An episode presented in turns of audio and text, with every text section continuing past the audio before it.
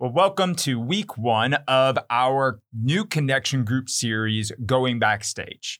The whole point of this connection group series is us getting to take the opportunity to learn a little bit more about our Wesleyan heritage, our Wesleyan history, our Wesleyan theology.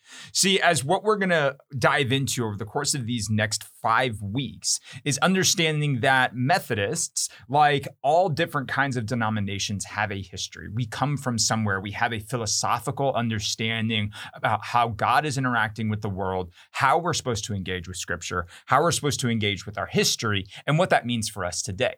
And so, over the course of this five weeks, we're going to take an opportunity to learn about what makes us distinct, what makes us St. Andrew, and what makes us Wesleyan in that way.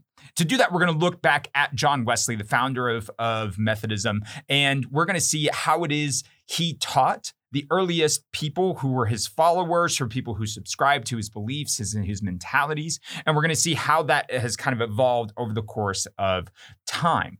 What that means is we're going to spend five different weeks looking at various subjects that are important for us to understand. Now, the cool thing about this particular series is when we bring people together uh, into St. Andrew, we see that so many people are uh, coming together as joint marriages, joint families, people who've grown up in various faith backgrounds. And so we'll get people who are Catholic, who have married people who are Baptists, and they find a great middle ground kind of with us at St. Andrew. You see that with a lot with people who are various denominations. Somebody who is non denom marries somebody who's Episcopalian or Pentecostal or something like that. And what they find is they can find a center ground, a bit of a compromise, a bit of a theological understanding and a tradition that seems to offer something for everyone here at St. Andrew. And that is by design because that is living into John Wesley's teachings and living into what we believe is scriptural's teaching, the scriptural teachings for us today. So, over the course of the five weeks, we're going to be looking at five different subjects. And uh, those five subjects are scripture, there are history, there are theology, which is actually going to be broken up into two different weeks, and then our worship. And so, for our first week, we're going to be looking at scripture. And the reason for this is we believe that scripture is the fundamental starting point in any sort of conversation around theology, any sort of conversation around belief structures, any sort of conversation about philosophical and theological constructs that inform what we do today. Everything has to start with scripture. We believe that because John Wesley believed that before us. So, as we dive into scripture, what we're going to be looking at today is we're going to be looking at a couple of key principles that you're going to dive into with your groups. Uh, the first is the idea that scripture contains all things necessary for salvation. That is a very specific phrase. Scripture contains all things necessary for salvation. And what that means is as we go to scripture, we have to understand what it is we are looking for. And so, as you're diving into this with your groups, the idea has to be going to scripture with the right mentality around what scripture is providing you. So when we look at scripture in uh if we look at scripture as sort of this answer to where am I supposed to go to college if we're 18 years old and we have various acceptance letters? That's not going to necessarily help us because scripture doesn't necessarily answer the, the question of you ought to go to Ohio State over Michigan or Penn State over Virginia Tech. That's not necessarily how that works. Now, I would argue maybe it does tell you to go to Texas A&M over the University of Texas, much to my wife's chagrin, but that's because in Psalms it talks about cutting off the horns of the wicked and that's really neither here nor there. What you need to know is that scripture is trying to provide us something very specific. It's trying to provide us specific answers. And the reason we believe in that is because it provides us a path towards understanding salvation, understanding the way in which God has been at work in the world, and understanding the ways in which God has been at work in humanity, bringing humanity closer to salvation every step of the way. And so we're going to talk about those kind of things. The other things that we're going to be looking at today is we're going to be looking at um, two kind of key principles. The idea first is that the Bible is true.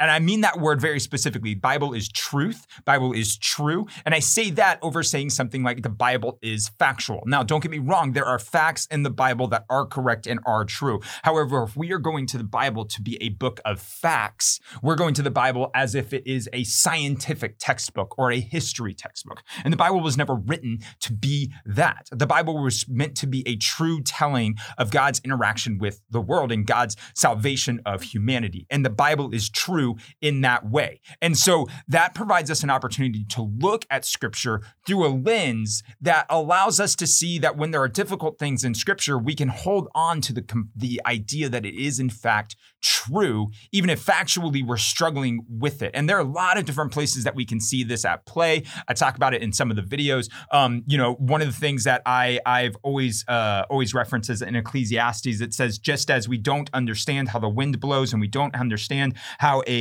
uh, baby is formed in a woman's womb, we don't always understand what God is doing in the world. That's a bit of a paraphrase. The reality is now we have great meteorologists and we have great doctors who understand how the wind blows and they understand how a baby is formed in the woman's womb. And that doesn't necessarily mean that we understand everything that God is doing.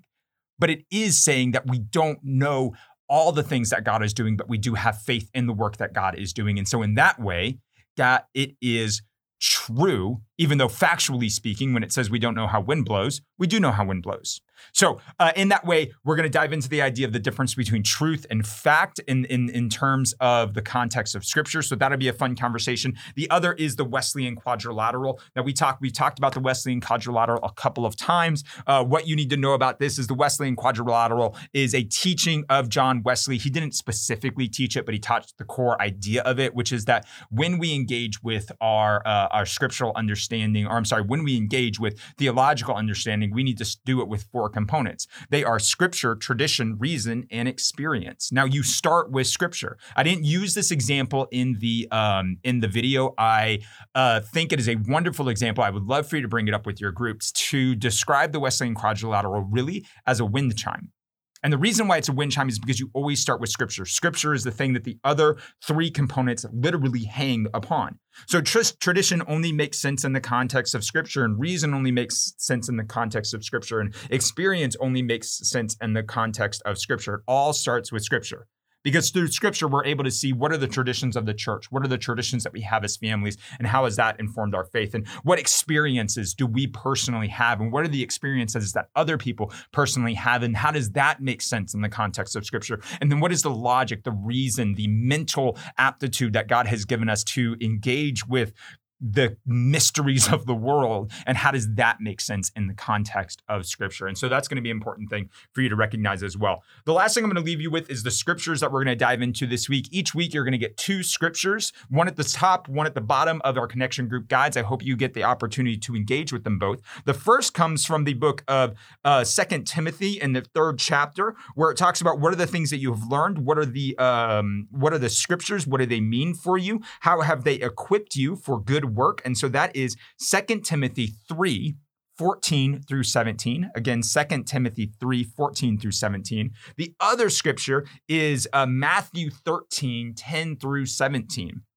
Matthew 13, 10 through 17. Uh, what that is, is that is a time where Jesus is teaching his disciples about parables. We talk about the fact that Jesus uses parables oftentimes to teach others. And why does Jesus choose to do that? Why does Jesus use parables? Why does he use these short stories instead of giving point blank black and white answers when people ask questions. And so I want you to dive into why do you think that is, see how Jesus explains his use of parables, and then how we can engage with those parables today, especially through something like the Wesleyan quadrilateral and understanding that scripture is true.